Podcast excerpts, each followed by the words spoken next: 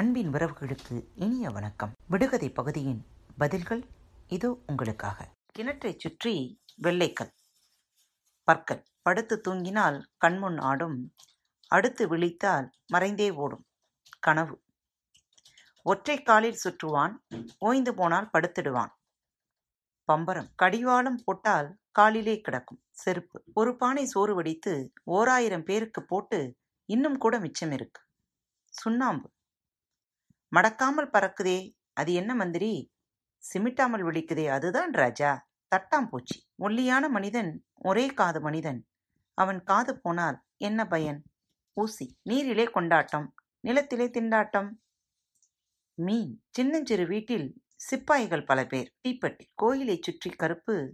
கோயிலுக்குள்ளே வெளுப்பு சோற்றுப்பானை. பச்சை கதவு. வெள்ளை ஜன்னல். கருப்பு ராஜா. சீத்தாப்பழம் பாரத் வலையொலி பக்கத்தின் நிகழ்ச்சிகள் உங்களுக்கு பிடித்திருந்தால் சப்ஸ்கிரைப் செய்து கொள்ளுங்கள். உங்கள் நண்பர் மற்றும் தோழியருடன் மறவாமல் பகிர்ந்து கொள்ளுங்கள். இப்படிக்கு உங்கள் அன்பு தோழி.